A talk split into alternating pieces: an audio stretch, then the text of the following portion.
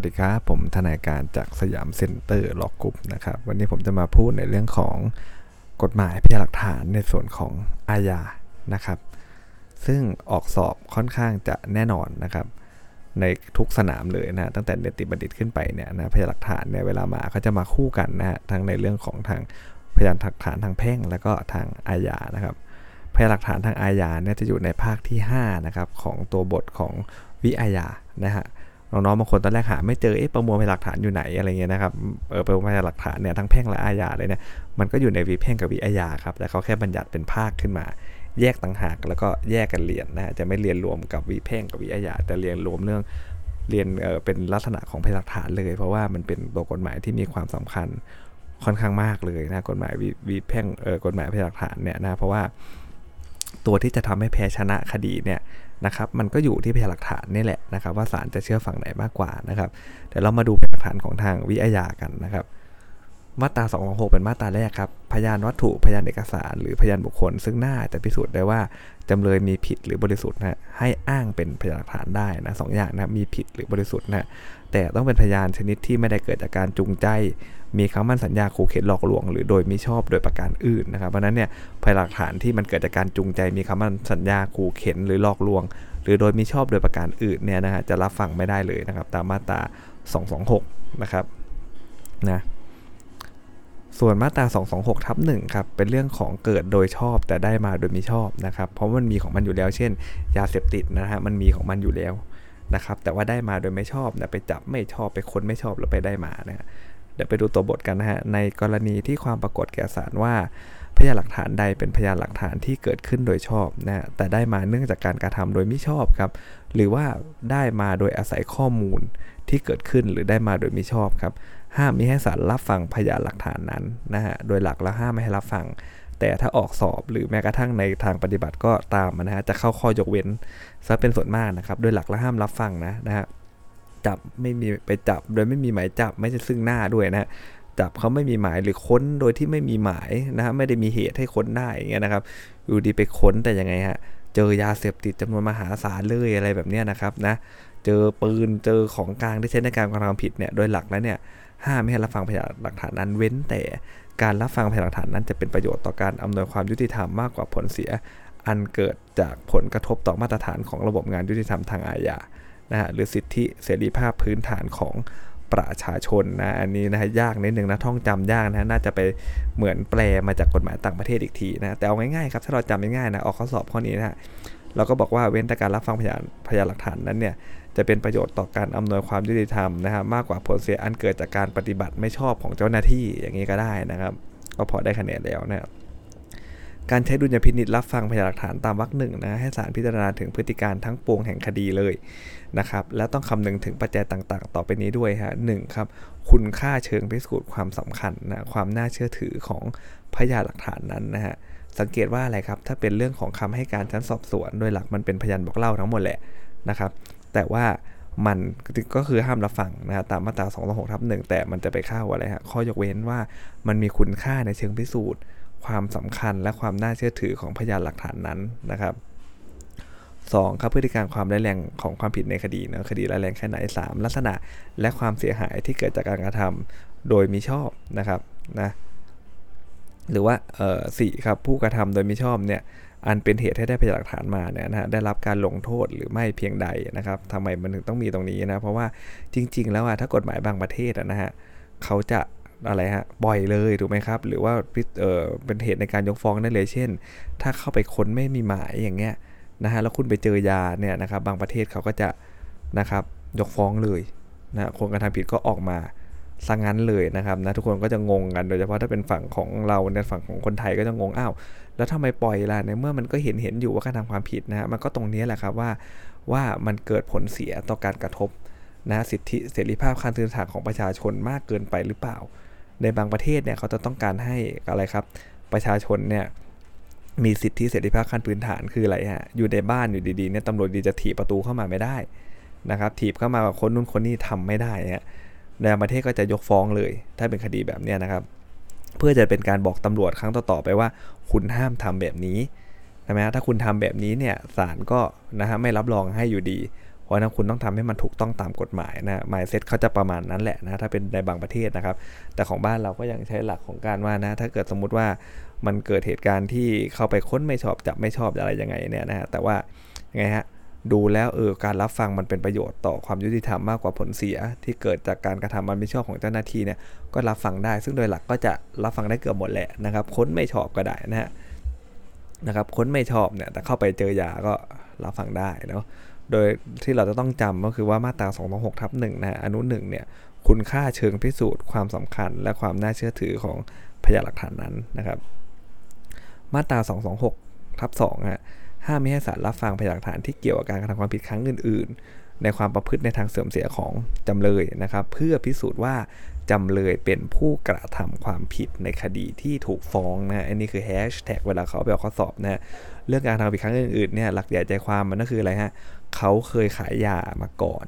ก็ไม่ใช่แปลว่าคดีนี่ยเขาโดนจับปุ๊บคดียาแล้วเขาต้องขายอีกเนาะนะจะไปสืบว่ามันก็เคยขายมาก่อนศาลก็บอกเออเออมันเคยขายมาก่อน ก็ฟังได้ว่าอะไรฮะคดีนี้มันขายอีกแล้วลงโทษเลยอะไรเงี้ยนะครับไม่ได้นะเพราะว่าคนเรามันอะไรครับกลับตัวกลับใจได้ถูกไหมฮะก็จะกลับตัวกลับใจแล้วก็ได้นะครับ โดยหลักแล้วก็ไม่ได้ หรือความที่เสื่อมเสียก็ไม่ได้ฮะแต่แฮชแท็กมันคือว่าต้องเพื่อพิสูจน์ว่าจำเลยเนี่ยเป็นผู้กระทำความผิดในคดีที่ถูกฟ้อง ถ้าออกข้อสอบ เขาก็จะออกยังไงฮะว่าสารรับฟังความผิดครั้งอื่น ๆ หรือความประพฤติในทางเสื่อมเสียของจำเลยเลยมีคำนี้ให้เลยฮะให้มันกระตุกจิตกระชากใจเราขึ้นมานะครับนะครับ เพื่อที่เราจะคิดถึงมาตรานี้ แต่ศาลรับฟังใช้ดุลยพินิษในการรอการลงโทษก็ดีนะครับ หรือรับฟังในการนะครับบวกโทษทางอาญาบวกโทษที่รอลงอาญาไว้นะครับไอ้แบบเนี้ยทำได้ถูกไหมเพราะว่าไม่ได้รับฟังเพื่อพิสูจน์ว่าจำเลยเป็นผู้กระทำความผิด นะครับรับฟังเพื่อลดโทษโดยซ้ำรับฟังเพื่อที่จะแค่อะไรฮะบวกโทษนะครับที่รอไว้กับคดีหลังนะตามกฎหมายต้องบวกอยู่แล้วแล้วถ้าแล้วถ้าไม่ให้รับฟังก็จะบวกยังไงถูกไหมครับมันก็ต้องเป็นรับฟังความผิดครั้งอื่นๆอยู่แล้วนะเพราะนั้นเนี่ยแฮชแท็กของ 226ทับ2เนี่ยก็คือเพื่อพิสูจน์ว่าจำเลยเป็นผู้กระทำความผิดในคดีที่ถูกฟ้องนะครับ เว้นแต่อะไรฮะอนุหนึ่งครับไอ้แบบนี้รับฟังได้ฮะ เกี่ยวข้องโดยตรงเลยกับองค์ประกอบความผิดของคดีที่ฟ้องครับสองพยานหลักฐานที่แสดงถึงลักษณะนะครับ ลักษณะวิธีการนะครับ ลักษณะวิธีการนะฮะนะครับรูปแบบเฉพาะในการกระทำความผิดของจำเลย 3. พยานหลักฐานที่หักล้างข้อกล่าวอ้างของจำเลย หรือการกระทำหรือความประพฤติในส่วนดีของจำเลยนะครับความในเนี่ยนะความในวรรคหนึ่งเนี่ยไม่ห้ามในการนำสืบเพื่อให้ศาลใช้ประกอบดุลพินิษในการกำหนดโทษหรือเพิ่มโทษนะครับ นี่ก็จะเป็น 226ทับ2นะฮะ ต่อไปมาตราที่ 226ทับ3นะครับ ก็เป็นเรื่องของพยานบอกเล่านะข้อความซึ่งเป็นการบอกเล่าที่พยานบุคคลใดนำมาเบิกความต่อศาลนะครับ หรือที่บันทึกไว้ในเอกสาร หรือวัตถุอื่นใดที่อ้างเป็นพยานหลักฐานต่อศาลเห็นไหมฮะหลักๆ มันมี 3 อันนะนะฮะก็คือเป็นการบอกเล่าที่พยานบุคคลใดนำมาเบิกความต่อศาลอันนี้เรารู้กันอยู่แล้วนะพยานบอกเล่าคือเขาเล่าว่านะครับเขาแล้วผมได้ยินมาอย่างเงี้ยได้ยินจริงไม่จริงมันเล่าแบบนี้เลยนะครับ ถามว่าทำไมมันฟังไม่ได้ เพราะตัวมันเองก็ยังไม่รู้เลยว่าจริงไม่จริง ถูกไหมฮะถ้าจากพยานทำไมน้ำหนักมันเยอะ ก็เขาต้องรู้สิว่ามันจริงไม่จริงถูกไหมฮะถ้าเขามาบอกอีกอย่างมันก็โกหกแล้วนะเขาเห็นบอกไม่เห็นเขาไม่เห็นบอกเห็นเนี่ยตัวเขาโกหกแล้วเวลาซักค้านมันก็ซักได้นะครับว่าเห็นจริงไม่จริงอะไรน้ำหนักมันเลยเยอะ แต่ไอ้เขาเล่าว่าเนี่ยสรุปแล้วโอเคคุณได้ยินมาจริงนะ แต่เหตุการณ์มันจริงหรือเปล่าคุณรู้ได้ไงไอ้ในกอมันยิงจริงไหมก็ไม่รู้อะนะในหนึ่งมาเล่าให้ฟังอย่างเงี้ยมันก็จะนะครับคุณค่าในทางพิสูจน์มันก็น้อยน้ำหนักมันก็น้อยถูกไหมครับนั่นก็คือพยานบุคคลนำมา เบิกความนะเป็นการบอกเล่านะครับ หรือว่าที่บันทึกไว้ในเอกสารก็พวกคำให้การชั้นสอบสวนนั่นแหละนะฮะบันทึกไว้ในเอกสารนะครับ หากนำเพื่อนำเสนอเพื่อพิสูจน์ความจริงแห่งข้อความนั้นให้ถือเป็นพยานบอกเล่านะฮะแล้วก็ต่อไปคือว่าห้ามให้ศาลรับฟังพยานบอกเล่านะครับ ข้อยกเว้นของมันนะฮะโดยมากก็จะออกข้อยกเว้นนี่แหละนะครับ ถ้าออกข้อสอบนะฮะเว้นแต่หนึ่งสภาพลักษณะแห่งที่มา และข้อเท็จจริงแวดล้อมของพยานบอกเล่านั้นเนี่ยน่าเชื่อว่า พิสูจน์ความจริงได้นะครับ น่าเชื่อว่าพิสูจน์ความจริงได้นะ เราต้องดูดีๆนะครับ บางคนชอบทำจำสับสนกับ 226ทับหนึ่งนะฮะ226ทับหนึ่งเนี่ยเป็นเรื่องพยานฐานที่เกิดขึ้นโดยชอบแต่ได้มาโดยมีชอบนะครับ ก็จะใช้คำว่าคุณค่าเชิงพิสูจน์ความสำคัญความน่าเชื่อถืออะไรอย่างเงี้ยนะครับ ก็คือจะเป็นมาตรา226ทับหนึ่งนะครับแต่ถ้าเป็นพยานบอกเล่าเนี่ยนะครับจะใช้คำว่าตามสภาพลักษณะแห่งที่แหล่งที่มา และข้อเท็จจริงแวดล้อมของพยานบอกเล่านั้น น่าเชื่อว่าพิสูจน์ความจริงได้นะก็พวกของอะไรฮะ สารบันทึกคำให้การนั่นแหละสารสอบสวนนะครับน่าเชื่อว่าพิสูจน์ความจริงได้นะ2ครับมีเหตุจำเป็นนะฮะเนื่องจากไม่สามารถนำบุคคล ซึ่งเป็นผู้ได้เห็นได้ยินหรือทราบข้อความในเรื่องที่จะให้การโดยตรงเนี่ยมาเป็นพยานได้นะครับและมีเหตุผลสมควรนะฮะเพื่อประโยชน์ความยุติธรรมที่จะรับฟังพยานบอกเล่านั้นนะโดยมากมันจะเป็นเรื่องของอะไรครับนำคำให้การชั้นสอบสวนของนายกรในขอเนี่ยแหละนะครับแต่พอถึงชั้นพิจารณาตัวมันตามมาไม่ได้นะตัวมาศาลไม่ได้ เอาตัวมาศาลไม่ได้นะครับ แน่นอนนะฝั่งโจทก็ต้องบอกว่าอะไรครับ ก็เคยไปให้การที่ชั้นสอนอแล้วนะครับเนี่ยให้การโชว์โชว์โชว์เลยบอกจำเลยทำผิดอย่างงู้นอย่างนี้ใช่ไหมฝั่งจำเลยก็ต้องบอกว่ามันเป็นพยานบอกเล่าครับอ่าแล้วทีนี้ศาลจะรับฟังได้ไหมนะครับ ก็ต้องดูว่ามันมีเหตุจำเป็นหรือเปล่านะฮะคำว่าเหตุจำเป็นเนี่ยสำคัญนะฮะที่จะเอามารับฟังได้ไหมนะครับ ถ้ามันมีเหตุจำเป็นนะ ก็สามารถรับฟังได้แหละนะครับ ไม่สามารถนำบุคคลนะซึ่งเป็นผู้รู้เห็นได้ยินเนี่ยทราบข้อความในเรื่องดังกล่าวเนี่ยมาเป็นพยานได้นะครับ นะแล้วก็ในกรณีที่สมมติศาลเห็นว่าไม่ควรรับฟังพยานบอกเล่าใดครับ แล้วคู่ความฝ่ายที่เกี่ยวข้องในคัดค้านเนี่ยก็ให้ศาลจดระบุนามนะฮะชื่อและชนิดลักษณะของพยานเหตุผลที่ไม่ยอมรับนะส่วนข้อคัดค้านเนี่ยนะครับ ก็ใช้ดุลพินิจจดไว้ก็ได้นะครับสองหกทับสี่ฮะในคดีเกี่ยวกับเพศนะห้ามให้จำเลยนำสืบด้วยพยานหลักฐาน หรือถามค้านด้วยคำถามอันเกี่ยวกับพฤติกรรมทางเพศนะของผู้เสียหายกับคนอื่นนอกจากจำเลยนะครับของจำเลยต้องถามอยู่แล้วนะเพราะเรื่องนี้มันเป็นเรื่องที่เขาโซโล่กันถูกไหมฮะ ก็ต้องถามอยู่แล้ว แต่เรื่องของคนอื่นเนี่ยไม่ได้นะครับ ก็จะมีดีกาอยู่ที่บอกว่าประมาณว่าจะบอกไอ้ผู้หญิงคนเนี้ยมันมีอะไรกับคนอื่นเข้าไปทั่วแหละมันมีอะไรกับผมมันก็ยินยอมไม่ใช่ข่มขืนเนี่ยนี่ห้ามนะครับ เว้นแต่ได้รับอนุญาตจากศาลตามคำขอนะครับนะแต่โดยหลักแล้วเนี่ยห้ามมาห้ามถามพฤติกรรมทางเพศของผู้เสียหายกับคนอื่นนอกจากจำเลยนะครับ226ทับ5ครับในชั้นพิจารณาหากมีเหตุจำเป็นหรือเหตุอันสมควรเนี่ย ศาลอาจรับฟังนะครับบันทึกคำเบิกความเท็จแต่ส่วนมูลฟ้อง หรือคำเบิกความของพยานที่เบิกในคดีอื่น ประกอบกับหลักฐานอื่นในคดีได้นะครับ มาตรา 227 ครับ ให้ศาลใช้ดุลพินิษนะฮะวินิจฉัยช่างน้ำหนักพยานหลักฐานทั้งปวงนะฮะอย่าพิพากษาลงโทษ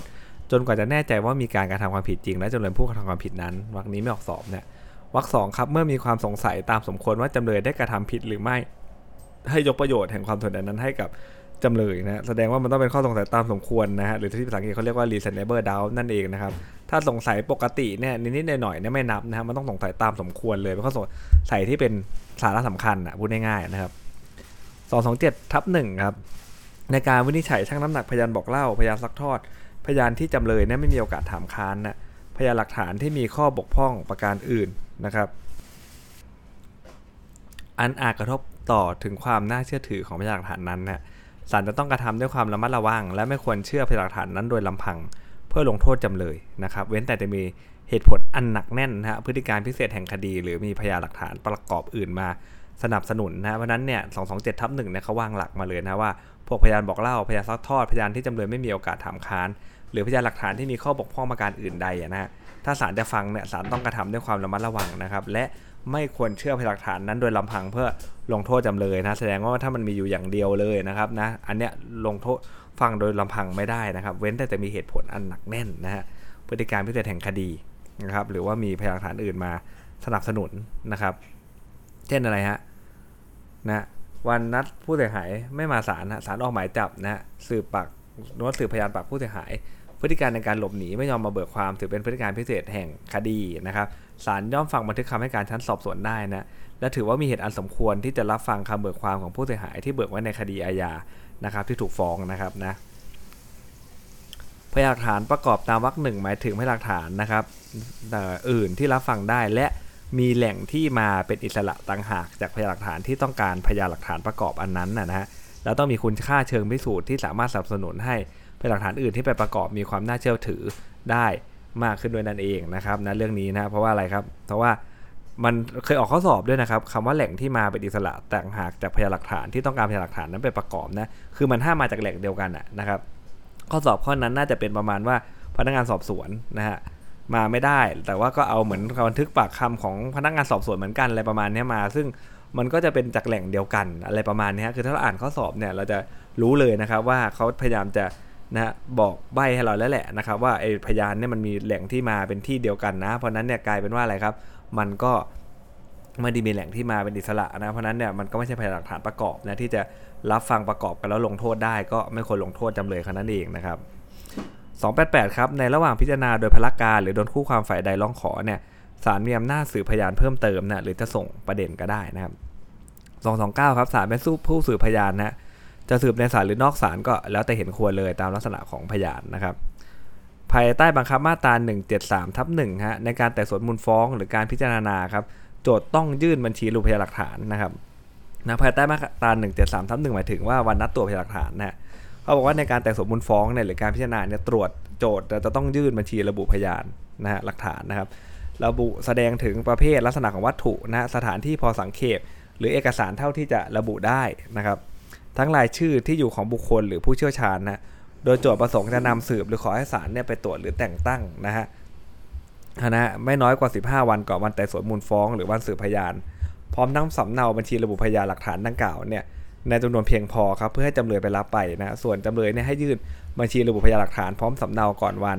สืบพยานจำเลยเห็นไหมครับถ้าเป็นเรื่องของคดีอาญาเนี่ยจำเลยยื่นได้ก่อนวันสืบเลยนะแต่ตัวโจทย์เนี่ยต้องยื่นก่อนไต่สวนมูลฟ้องไม่ น้อยกว่า 15 วันนะฮะหรือว่าก่อนวันสืบพยานนะครับไม่น้อยกว่า 15 วันนะครับ ในการไต่สวนกรณีขอร้องคืนของกลางนะที่ศาลสั่งลิฟหรือกรณีร้องขอให้ศาลเนี่ยรีบทรัพย์ให้บุคคลที่เกี่ยวข้องครับยื่นบัญชีรูปพยานต่อศาลเนี่ยนะฮะไม่น้อยกว่า7วันก่อนวันไต่สวนนะครับถ้าเป็นไต่สวนสาขาทั่วๆไปเงี้ยนะฮะพร้อมทั้งรับสำเนาบัญชีรูปพยานหลักฐานดังกล่าวในจำนวนที่เพียงพอ เพื่อบุคคลที่เกี่ยวข้องอื่นถ้ามีมารับไปนะครับ อ่าแล้วยื่นเพิ่มเติมได้เหมือนวีแพ่งไหมนะครับ เมื่อระยะเวลาที่กำหนดให้ยื่นบัญชีรูปพยานหลักฐานตามวรรคหนึ่งหรือวรรคสองแต่กรณีนี้ได้สิ้นสุดลงนะถ้าคู่ความหรือบุคคลที่เกี่ยวข้องได้ยื่นบัญชีรูปพยานหลักฐานไว้แล้ว มีเหตุอันสมควรแสดงได้ว่า ตนไม่อาจทราบได้เลยครับว่าต้องนำพยานหลักฐานบางอย่างมาสืบนะหรือไม่อาจทราบว่าพยานหลักฐานบางอย่างได้มีอยู่ หรือไม่เหตุสมควรอื่นใดนะหรือถ้าคู่ความหรือบุคคลที่เกี่ยวข้องฝ่ายใด ไม่ได้ยื่นบัญชีระบุพยานหลักฐานนั้นเนี่ยแสดงให้เป็นที่พอใจแก่ศาลได้ว่านะครับมีเหตุสมควรนะที่ไม่อาจจะยื่นได้นะครับนะผู้ความหรือคนเช่นว่านั้นอาจร้องขออนุญาตต่อศาลนะครับนะพร้อมทั้งบัญชีดูพยานหลักฐาน และสำเนาบัญชีดูพยานหลักฐานนั้นไม่ว่าเวลาใด ๆ ก่อนเสร็จสิ้นการสืบพยานของฝ่ายนั้นนะสำหรับกรณีที่คู่ความหรือบุคคล เช่นว่านั้นได้ยื่นบัญชีดูปพยานหลักฐานนั้นไว้แล้ว หรือก่อนเสร็จสิ้นการพิจารณาสำหรับในกรณีที่บุคคลหรือคู่ความหรือบุคคลเช่นว่านั้นเนี่ยไม่ได้ยื่นบัญชีดูปพยานหลักฐานนะครับแล้วถ้าศาลเห็นว่าจะเป็นจะต้องสืบพยานหลักฐานดังกล่าวเพื่อให้การวิจัยชี้ขาดนะข้อสำคัญแห่งคดีเป็นไปโดยเที่ยงธรรมให้ศาลมีอำนาจให้สืบ และรับฟังพยานหลักฐานดังกล่าว เช่นว่านั้นได้นะครับ ห้ามีให้ศาลอนุญาตให้สืบ และรับฟังพยานหลักฐานใดนะฮะซึ่งคู่ความหรือบุคคลที่เกี่ยวข้อง ซึ่งอ้างพยานหลักฐานนั้นเนี่ยนะครับไม่ได้แสดงความจำนงที่จะอ้างอิงพยานหลักฐานนั้นตามวรรคหนึ่งวรรคสองวรรคสามหรือตามมาตรา1 7 3ทับหนึ่งก็คือไม่ได้ยื่นบัญชีระบุพยานตามกฎหมายกำหนดนั่นแหละครับนะแต่ถ้าศาลเห็นว่าจำเป็นที่ต้องคุ้มครองพยาน หรือจำเป็นที่จะต้องสืบพยานหลักฐานดังกล่าวให้การวิจัยชี้ขาดข้อสำคัญแห่งคดีเนี่ย นะเป็นไปโดยเที่ยงธรรมครับหรือเพื่อให้โอกาสแก่จำเลยในการต่อสู้คดีอย่างเต็มที่ให้ศาลมีอำนาจอนุญาตให้สืบและรับฟังพยานหลักฐาน เช่นว่านั้นได้นะครับนะให้โอกาสจำเลยในการต่อสู้คดีได้อย่างเต็มที่นะครับโดยมากถ้าเป็นจำเลยศาลก็จะให้นะฮะสองสามศูนย์ครับเมื่อคู่ความที่เกี่ยวข้องร้องขอ หรือศาลเห็นเป็นการสมควรนะครับศาลอาจเดินเผชิญสืบพยานหลักฐานก็ได้นะเมื่อมีเหตุจำเป็นไม่อาจจะนำพยานหลักฐานมาสืบที่ศาลนะ และการสืบพยานหลักฐานโดยวิธีอื่นไม่สามารถทำได้ศาลมีอำนาจส่งประเด็นได้นะครับเดี๋ยวนี้ไม่ค่อยมีแล้วเดี๋ยวนี้ video conference หมดแล้วนะส่งประเด็นให้ศาลอื่นเนี่ยสืบพยานหลักฐานแทน ให้ศาลที่รับประเด็นมีอำนาจและหน้าที่ดังศาลเดิมฮะแล้วก็มีอำนาจส่งประเด็นต่อไปยังศาลอื่นได้นะครับภายใต้บังคับมาตรา 172 และ 172 ทวินะให้ส่งสำนวนหรือสำเนาฟ้องนะฮะสำเนาคำให้การเอกสารของกลางทั้งที่จำเป็นนะเพื่อศาลที่รับประเด็นเพื่อให้เขาสืบพยานหลักฐานนะครับ หากจำเลยต้องขังอยู่ในระหว่างพิจารณาให้ผู้คุมขังเนี่ยส่งตัวจำเลยไปยังศาลที่รับประเด็นด้วยเขาต้องไปฟังด้วยนะแต่ในกรณีตาม1.2ทวิเนี่ยนะครับจำเลยเขาไม่ติดใจไปฟังการพิจารณาเนี่ยนะครับจะยื่นคำถามพยานหรือคำแถลงขอให้ตรวจพยานหลักฐานก็ได้นะฮะให้ศาลสืบพยานหลักฐานไปตามนั้นนะครับ เมื่อศาลสืบหลักฐานตามที่ได้รับมอบหมายเสร็จสิ้นแล้วเนี่ยให้ส่งถ้อยคำสำนวนนะพร้อมทั้งเอกสารหรือของกลางคืนศาลเดิมนะครับ เดี๋ยวนี้ไม่ค่อยมีแล้วส่งประเด็นนะเมื่อก่อนบ่อยมากนะการส่งประเด็นเนี่ยเมื่อก่อนบ่อยมากกว่าคดีจะเสร็จเนี่ยบางทีนานเพราะส่งประเด็นเนี่ยแหละส่งไปกว่าจะส่งกลับมาอีกนะฮะสองสามศูนย์ทับหนึ่งฮะกรณีที่มีเหตุจำเป็น อันไม่อาจนำพยานมาเบิกความในศาลได้ เมื่อคู่ความร้องขอหรือศาลเห็นสมควรฮะศาลอนุญาตให้พยานดังกล่าวเนี่ยเบิกความที่ศาลอื่น หรือสถานที่ทำการของทางราชการ หรือสถานที่อื่นใดนะนอกศาลนั้นนะโดยจัดให้มีการถ่ายทอดภาพและเสียงในลักษณะการประชุมทาง จอภาพได้นะครับนะนำพยานมาเบิกไม่ได้นะครับ ก็อาจจะอนุญาตนะให้พยานในเบิกความที่ศาลอื่นก็ได้นะโดยจัดให้มีการถ่ายทอดภาพและเสียงในลักษณะการประชุมทางจอภาพได้นะครับนะอยู่ที่ตามข้อบังคับของประธานศาลฎีกาเลยนะครับ การเบิกความตามวรรคหนึ่งให้ถือเสมือนว่าเบิกความในห้องพิจารณานะครับแต่ต้องมีเหตุจำเป็นนะอันไม่อาจนำพยานมาเบิกความในศาลได้นะครับ พยานบุคคลนะฮะมาตรา 232 ครับห้ามไม่ให้โจทย์อ้างจำเลยเป็นพยาน อันนี้คือหลักเลยนะฮะโจทย์จะอ้างจำเลยเป็นพยานไม่ได้นะครับนะแต่ต้องดูนะเวลาออกสอบจะชอบออกว่า เคยเป็นจำเลยด้วยกันมาก่อนนะฮะแต่ดอนหลังถูกแยกฟ้องอีกคดีอะไรเงี้ยได้นะเพราะว่าเขาหมายถึงในคดีนี้นะครับ233ครับจำเลยอาจอ้างตนเองเป็นพยานได้ครับกรณีที่จำเลยอ้างตนเองเป็นพยานเนี่ยศาลจะสั่งให้เข้าสืบก่อนพยานอื่นฝ่ายจำเลยก็ได้นะฮะ ถ้าคำเบิกความของจำเลยนั้นปักปั๊มหรือเสียหายแก่จำเลยอื่นจำเลยอื่นนั้นสักค้านได้ ในกรณีที่จำเลยเบิกความเป็นพยานคำเบิกความของจำเลยย่อมใช้ยันจำเลยนั้นได้นะครับ ถ้าเขาเบิกความเองนะนะครับย่อมใช้ยันกับจำเลยได้ และศาลอาจรับฟังคำเบิกความนั้นประกอบพยานหลักฐานอื่นของโจทก์ก็ได้เช่นกันนะครับ วันนี้ก็จะมีเพียงเท่านี้นะครับ เดี๋ยวครั้งหน้าผมจะขึ้นมาตรา 237 นะครับ ครั้งหน้าผมจะขึ้นมาตรา 237 นะสำหรับในวันนี้สวัสดีครับ